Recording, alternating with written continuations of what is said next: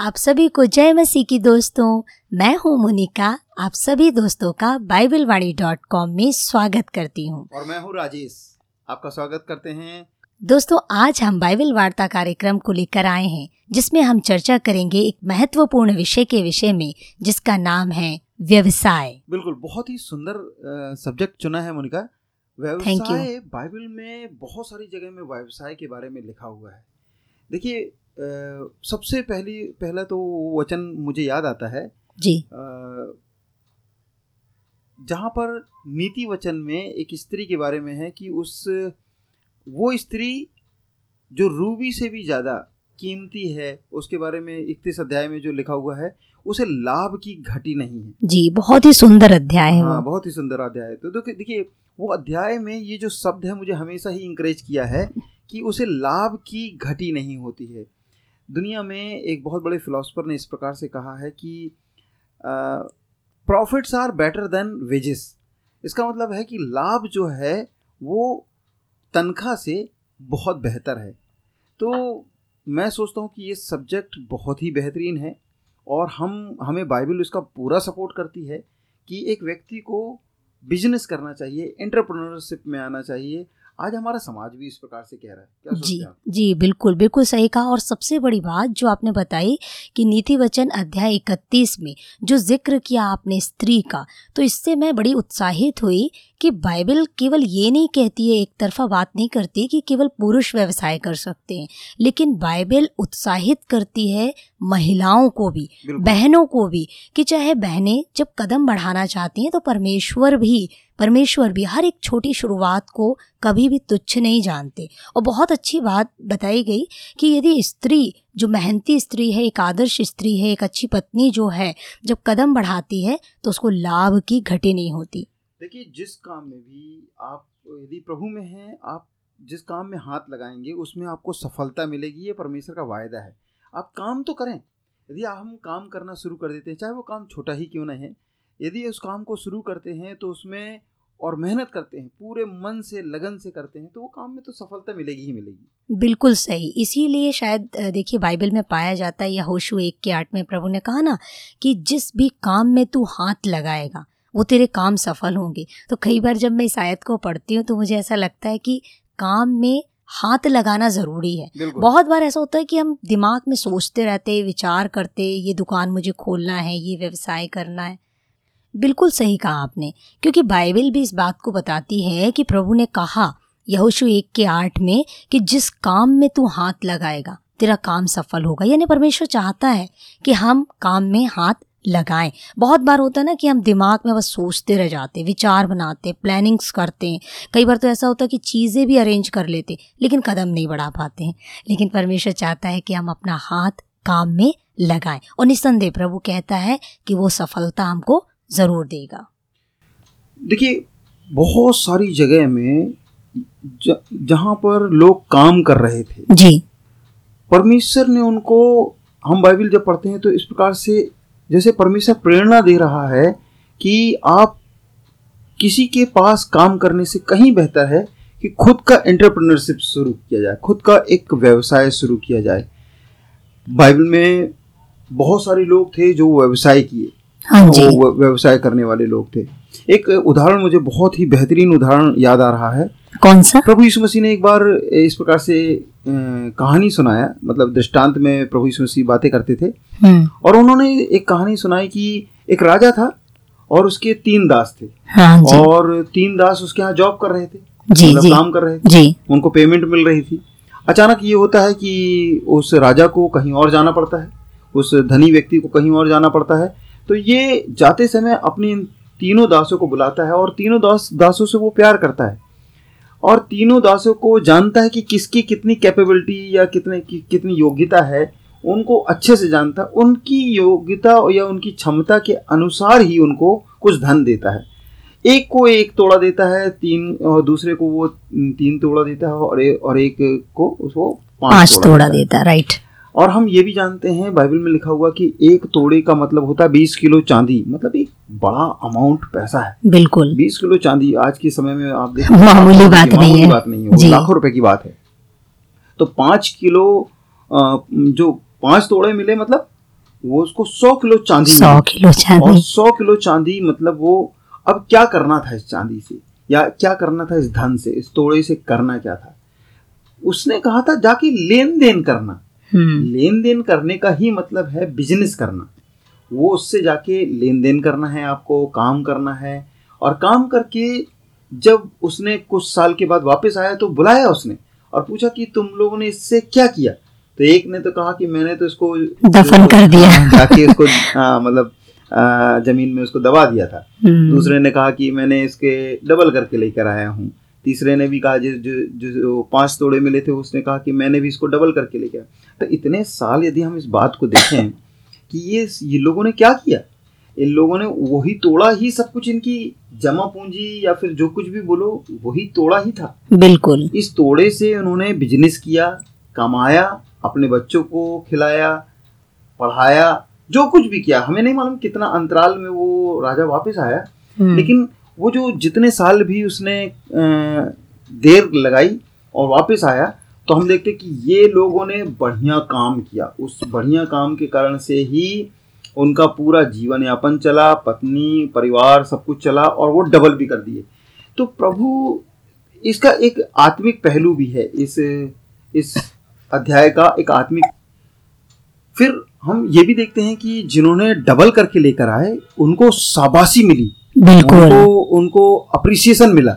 लेकिन जिसने उस तोड़े को इस्तेमाल नहीं किया था तो उसको निकम्मा कहा गया और उसको उसको कहा गया कि उठा के इसको आग में है ना उस उस जेल में डाल अं- अंधेरी जगह में इसका मतलब ये है कि कहीं ना कहीं उस उस उस दृष्टांत में हम ये बात को भी देख रहे हैं कि वो एंटरप्रेन्योरशिप के बारे में या व्यवसाय के बारे में प्रेरणा दे दे, दे रहा है। जी जी बिल्कुल। और हो सकता है कि कई लोग इसमें असहमत हो लेकिन मैं ऐसा मैं मेरी सोच में ऐसा है कि हाँ उस व्यक्ति को उस पैसे से यदि हम आज की भाषा में बोलें उस व्यक्ति को जिसने पाँच तोड़े और कमा लिए उसको आज की भाषा आज के समय में यदि हम उसको बुला लें यदि वो जीवित होता और उससे पूछते कि भाई साहब आपने क्या किया?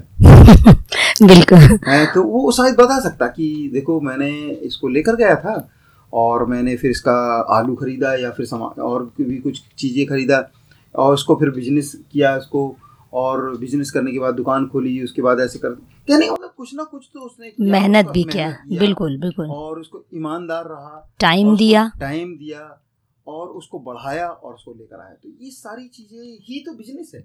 बिल्कुल बिल्कुल सही। इसका मतलब है कि वो योग्यता वो बुद्धि वो क्षमता परमेश्वर ने हम में से हर एक को दे रखी है। हर एक को दे रखी है ना? बस ये है कि हम उसको सही रीति से यूटिलाइज करें। बिल्कुल बिल्कुल। है ना?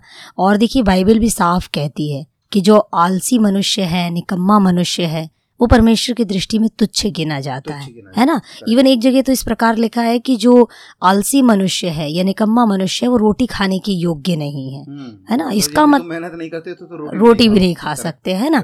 मतलब परमेश्वर चाहता है कि हर एक व्यक्ति जो है आत्मनिर्भर बने। हम्म, केवल नारा देने से या बोलने से आत्मनिर्भर नहीं लेकिन वाकई में आत्मनिर्भर बने। अपने पैरों पर खड़ा हो और बल्कि इतना सक्षम हो कि वो ज़रूरतमंदों की मदद भी कर सके। है ना? क्योंकि कहीं ना कहीं मुझे ऐसा लगता है कि जब एक व्यक्ति स्वयं से आत्मनिर्भर है तो वो दूसरों की हेल्प भी कर पाएगा। एक उसके अंदर एक कॉन्फिडेंस भी आता है आत्मविश्वास भी आता है। है ना? तो और हर एक व्यवसाय की या काम की शुरुआत मुझे लग ऐ- ऐसा लगता है कि ज़रूरी नहीं कि वो बड़े पैमाने से ही स्टार्ट हो। बहुत बार वो छोटी छोटे पैमाने से भी स्टार्ट की जा सकती है।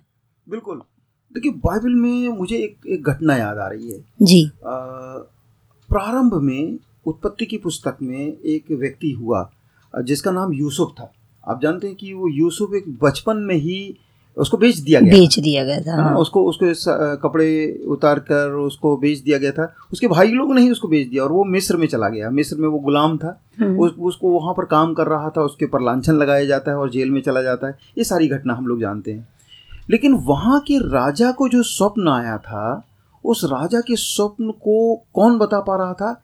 ये यूसुफ बता यूसुफ ही बता पा रहा। यूसुफ ने जब बताया कि राजा जो आपका स्वप्न इस प्रकार से है आप स्वप्न के बारे में सब लोग जानते हैं कि सात मोटी गायें होंगी और और सात पतली गायें होंगी और पतली गाय मोटी गाय को खा खा जाती है। ये राजा ये किसी को भी समझ में नहीं आ रहा था इसका मतलब क्या है। हम्म, लेकिन यूसुफ जो परमेश्वर से प्रार्थना करने वाला परमेश्वर का भक्त था सेवक था, जेल में था, लेकिन उसके बावजूद भी बचपन से उसको जो दर्शन मिला था, उस दर्शन के प्रति वो आगे बढ़ रहा था।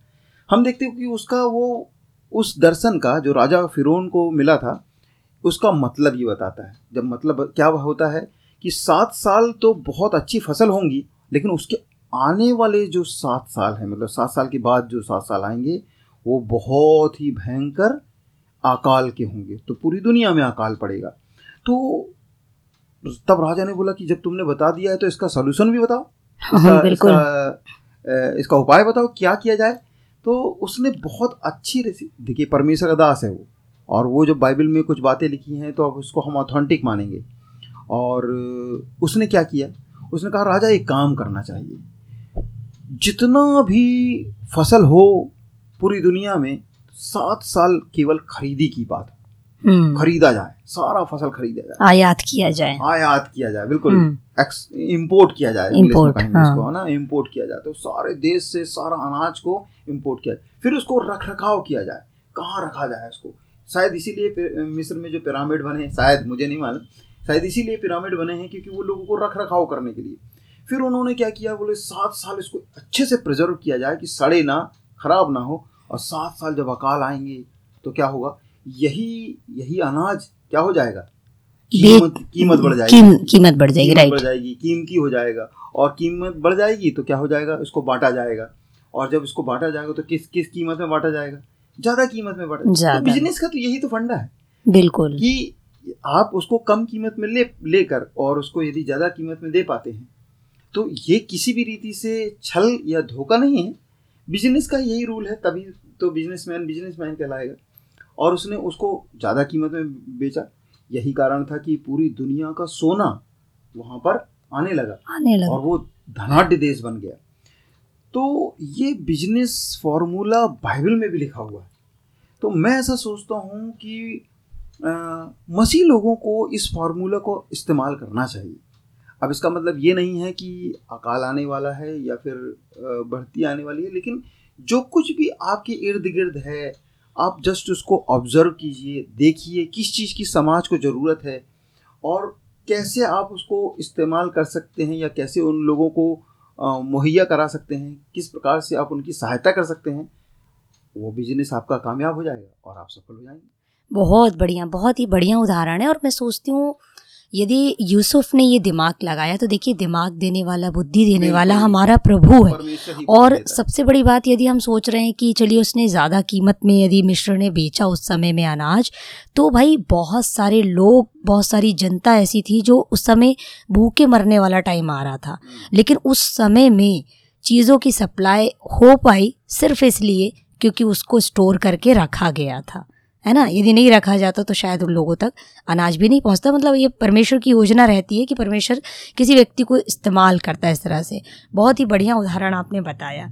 अच्छा बात यदि हम करें बहनों की बहनों के काम करने की बहनों के व्यवसाय करने की तो बाइबल में कहीं हम ऐसा उदाहरण क्या देख पाते कि जहाँ पर बहुत सारे उदाहरण हैं। अच्छा। में भी बहनों ने भी बहुत काम किया। देखो इकतीस अध्याय जहाँ से हमने शुरू किया। जी। इकतीस अध्याय में नीति वचन के इकतीस अध्याय में उस स्त्री के बारे में बहुत सारी चर्चा की जा रही कि वो रात को उठ जाती है मेहनत हम्म। करती है कमर बांधती है गरीबों के लिए मुट्ठी खोलती है। ये सब पैसा आ कहाँ से रहा है? बाइबल कहती है कि वो बुद्धिमान के साथ सोचती है हम्म। प्लान करती है। एक बहुत अच्छा कहावत है इंग्लिश में proper prior planning prevent poor performance मतलब यदि पहले से बेहतरीन प्लानिंग की जाए योजना बनाई जाए तो आने वाले बुरे परफॉर्मेंस से बचा जा सकता है। बच्चा जा ये स्त्री भी ऐसे ही कर रही थी। ये स्त्री क्या कर रही थी? आ, पहले से प्लानिंग करती थी। वो प्लानिंग करती थी कौन सी ज़मीन खरीदना है? उस ज़मीन को खरीद लेती थी। वहाँ क्या उगाना है? उस चीज़ के लिए वो प्लानिंग करती थी। फिर उसके बाद वो सोचती थी अच्छा आ, इसको कहाँ पर बेचना है? फिर अपने घर के लिए वो दूर से सामान मंगवाती थी। ऐसा बाइबल में लिखा हुआ है। क्यों मंगवाती थी? ताकि वहाँ पे सस्ता मिलता है। और वो उस पैसे को थोड़ा थोड़ा पैसा बचाती थी। और फिर उस पैसे को बचाकर फिर किसी बिज़नेस में लगाती थी। ऐसा कर करके वो स्त्री की प्रशंसा होने लगी। उसके पति की भी प्रशंसा होने लगी। तो देखिए, एक बात है कि स्त्री स्त्री जब बिज़नेस करती है, बहुत सारी चीज़ों में वो बहुत ध्यान से करती है। आप देखें कि जिस घर में स्त्री नहीं होती, आप देखें उस घर की हालत क्या होती, है ना? वहाँ पे सब कुछ बिखरा हुआ रहता है, सब कुछ, सबकी बात नहीं कर रहा हूँ, लेकिन ज़्यादातर इस प्रकार से देखा गया है कि स्त्रियाँ जो है वो सब कुछ सिस्टमेटिक करती हैं। तो यदि स्त्रियाँ जब बिज़नेस में आएँगी, मैं सोचता हूँ बहुत ही बेहतरीन रीति से कर पाएँगी। अब एक एक सिंपल से बात ले लें, एक घर में जब खाना बनता है, यदि स्त्री बनाती है, फटाफट बनता है, सब कुछ सही जगह में रहता है, लेकिन यदि वही पुरुष बनाता है तो सामान अलग अलग रहता है और देर भी लगती है। क्या बात कही आपने बहुत ही बढ़िया। इसे सुनकर तो मुझे बहुत ही अच्छा लग रहा है कि बहनें जो हैं वो रख रखाव में बहुत अच्छी हैं व्यवसाय में बहुत अच्छी हैं। तो यदि मुझे यहाँ में कोई भी बहनें सुन रही हैं और चाहती हैं कि वो व्यवसाय करें काम करें है ना कोई अपना काम चालू करना चाहते हैं तो बस प्रभु का नाम लीजिए और स्टार्ट कर दीजिए। मैं मुझे एक और घटना याद आती है देखो लीदिया जी जी जी बिल्कुल। प्रेरित के काम में। हाँ प्रेरितों के काम की में सोलह अध्याय में जो है लीदिया के बारे में ज़िक्र किया गया। लीदिया वो स्त्री थी जो कपड़े बेचती थी। हाँ जी हाँ जी हाँ जी।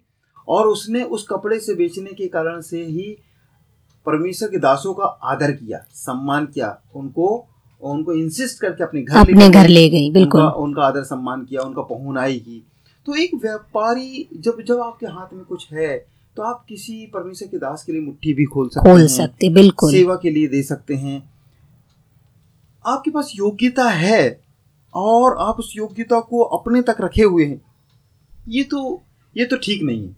यदि आपको परमेश्वर ने कुछ ऐसे गुण दिए हैं कि आप दूसरों को सशक्त कर सकते हैं दूसरों की सेवकाई के लिए हाथ बढ़ा सकते हैं ये बहुत ही उत्तम बात है। बहुत बढ़िया बहुत बढ़िया। इसका मतलब है कि कई बार कई बार ऐसा भी होता है देखा गया है कि लगता है कि नहीं ये मेरे लिए थोड़ा एक सुरक्षित स्थान है या ये मेरे लिए एक कंफर्टेबल जोन है तो उससे हम ना नए निकलते हैं है ना? और उसके कारण भी बहुत बार बहुत सारी इच्छाएँ मन में होती हैं कि ये करना है वो करना है और हम नहीं कर पाते। तो मुझे लगता है कि वहाँ से हमें निकलना चाहिए बाहर है ना? आपने कहा हेजिटेशन जी जी बिल्कुल। क्यों हाँ? जी। हेजिटेशन इसलिए होता है लोगों को दो डर होते हैं। एक मैं असफल ना हो असफल बिल्कुल। ये सबसे पहला डर होता है। सबसे पहला डर है कि मैं असफल न हो जाऊँ।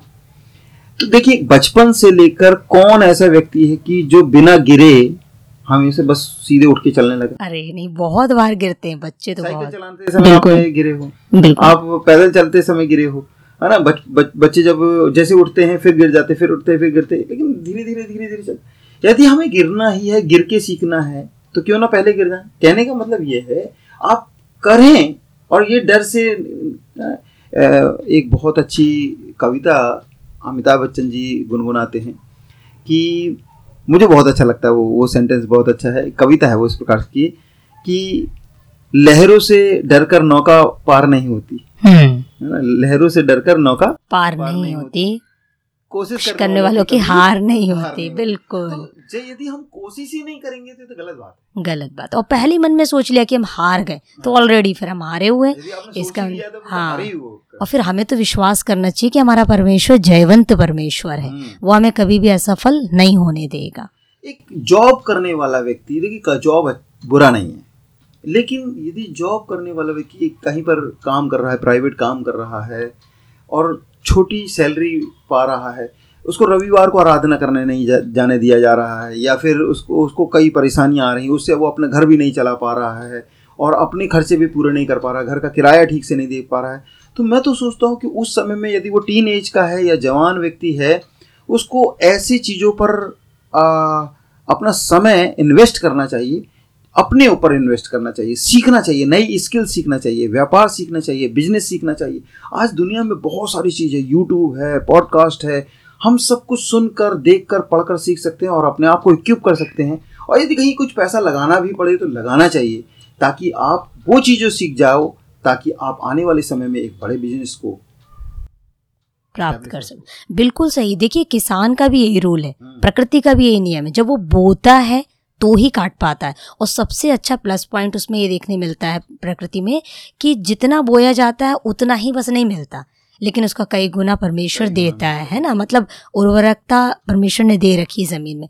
सेम वैसे ही है कि परमेश्वर ने आज हम में से हर एक के अंदर वो योग्यता वो क्षमता दे रखी है। और देखिए प्रभु में हम बड़े ही कहना चाहिए अनमोल हैं। प्रभु ने हमें बड़े ही योजनाओं के साथ बड़े उद्देश्य के साथ बनाया है। और परमेश्वर चाहता है कि हम अपने समाज के लिए अपने परिवार के लिए अपने स्वयं के लिए इवन अपने देश के लिए हम काम आए। काम आए और एक आशीष का कारण बने। तो आशीष का कारण हम इस तरह से भी बन सकते हैं कि अपने समाज को एक बेहतर चीज़ दे करके एक बेहतर चीज़ दे करके है ना?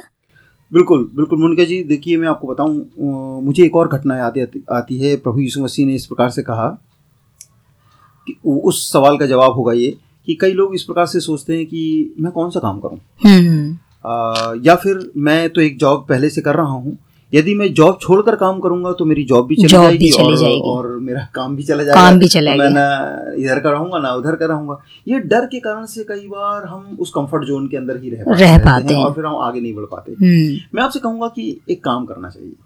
एक काम कर सकते हैं। जी। ये काम क्या होगा कि आप थोड़ा सा एक्स्ट्रा माइल जाए अच्छा एक्स्ट्रा माइल जाए मतलब आप सुबह से काम करते हैं आए।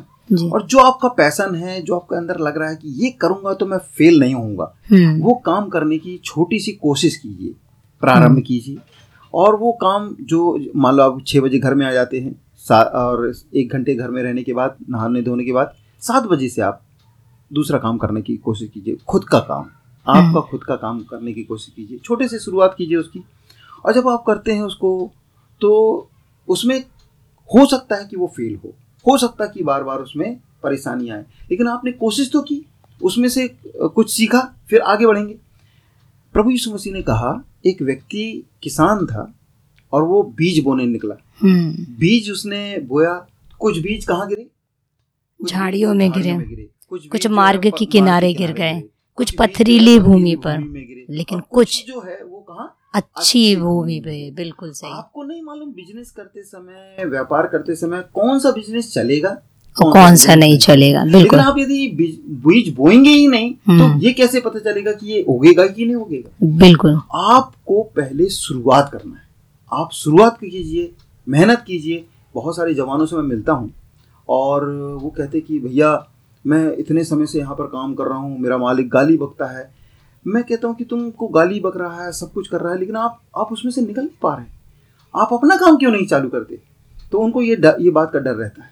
मैं आज उनसे कहना चाहता हूँ कि ये उदाहरण बहुत ही अच्छा उदाहरण है कि यदि हो सकता है कि एक जगह आपने पैसा डाला था या बिज़नेस है ना, बीज डाला था, वो बिज़नेस आपने किया, लेकिन हुआ क्या? झाड़ियों ने दबा दिया। हो सकता है पुलिस वाले लोग ने या फिर किसी चीज़ ने आपको बंद कर दिया। कोई बात नहीं, हिम्मत नहीं हारो। आप एक बार हारे हैं दोबारा करो आपकी जॉब तो है वहाँ पर। हम्म। आप जॉब तो कर ही रहे हैं। आप शाम को दो घंटे का जो बिज़नेस आपने चालू किया यदि उसमें आप करते हैं यदि इस प्रकार से करेंगे तो एक न एक दिन आपको समझ में आ जाएगा बहुत ही जल्दी समझ में आ जाएगा। प्रार्थना के साथ शुरुआत कीजिए कि वो कौन सी ज़मीन है जहाँ पर सबसे बढ़िया जगह बीज जाएगा और वो सौ गुना और हज़ार गुना फल लेकर आएगा। यदि ऐसा हो गया तो आप फिर धीरे धीरे अपने उस मेन जॉब को छोड़कर भी इसमें पूरा टाइम दे सकते हैं। जब आपको ऐसा लगने लगे कि मेरा जो पार्ट टाइम बिज़नेस अब मेरे फुल टाइम जॉब से कहीं ज़्यादा पैसा दे रहा है तो आप उसको हिम्मत करके अपने आप छोड़ सकते हैं। लेकिन वो हिम्मत आने तक आपको क्या करना पड़ेगा? कोशिश करना पड़ेगा। पड़ेगा। बिल्कुल सही। देखिए सबोपदेशक में भी प्रभु का दास ऐसे ही कहता है ना भोर को भी अपना बीज बो साँझ को भी अपना बीज बो। है ना? और तुझे नहीं पता कि कौन सा फल ले आएगा। लेकिन इसका मतलब फल तो आएगा। है ना? फल आएगा। बिल्कुल सही। बहुत ही अच्छा देखिए बाइबल हमें कितने बढ़िया उदाहरण देती है ना हम्म। कि बहुत अच्छे से प्रोत्साहित करती है। मैं तो अपने श्रोताओं से यही कहना चाहूँगा कि यदि आपको ये प्रो पॉडकास्ट आपने यहाँ तक सुन लिया है आपका दिल से धन्यवाद। और यदि आप चाहते हैं कि इसके बाद हम और भी बनाएँ इसके बारे में हम या इसके और किसी विषय के बारे में हम बात करें तो आप हमें कमेंट्स में लिख सकते हैं। हम आपको हमें आप हमारे फेसबुक में जाकर इंस्टाग्राम में जाकर राजेश बाबरिया या बाइबल वाणी डॉट कॉम में जाकर हमें कमेंट्स कर सकते हैं और बता सकते हैं कि ये पॉडकास्ट आपको कैसे लग, कैसा लगा। अंत में बस मैं एक बात कहकर समाप्त करूँगा। बाइबल कहती है कि अपनी बुद्धि का सहारा ना लेना हम्म, संपूर्ण मन से यहोवा परमेश्वर पर भरोसा करना उसी को नाम लेकर उसी को स्मरण करके। उसको स्मरण करके सारे काम करना yes, तब वो तेरे कामों को सफल करेगा और तेरे लिए सीधा मार्ग निकालेगा। बिल्कुल सही। सीधे मैं राजेश सुनते रहे बाइबलवाणी डॉट कॉम में। मैं मोनिका आप सभी दोस्तों का दिल से धन्यवाद। सबको जय मसीह की।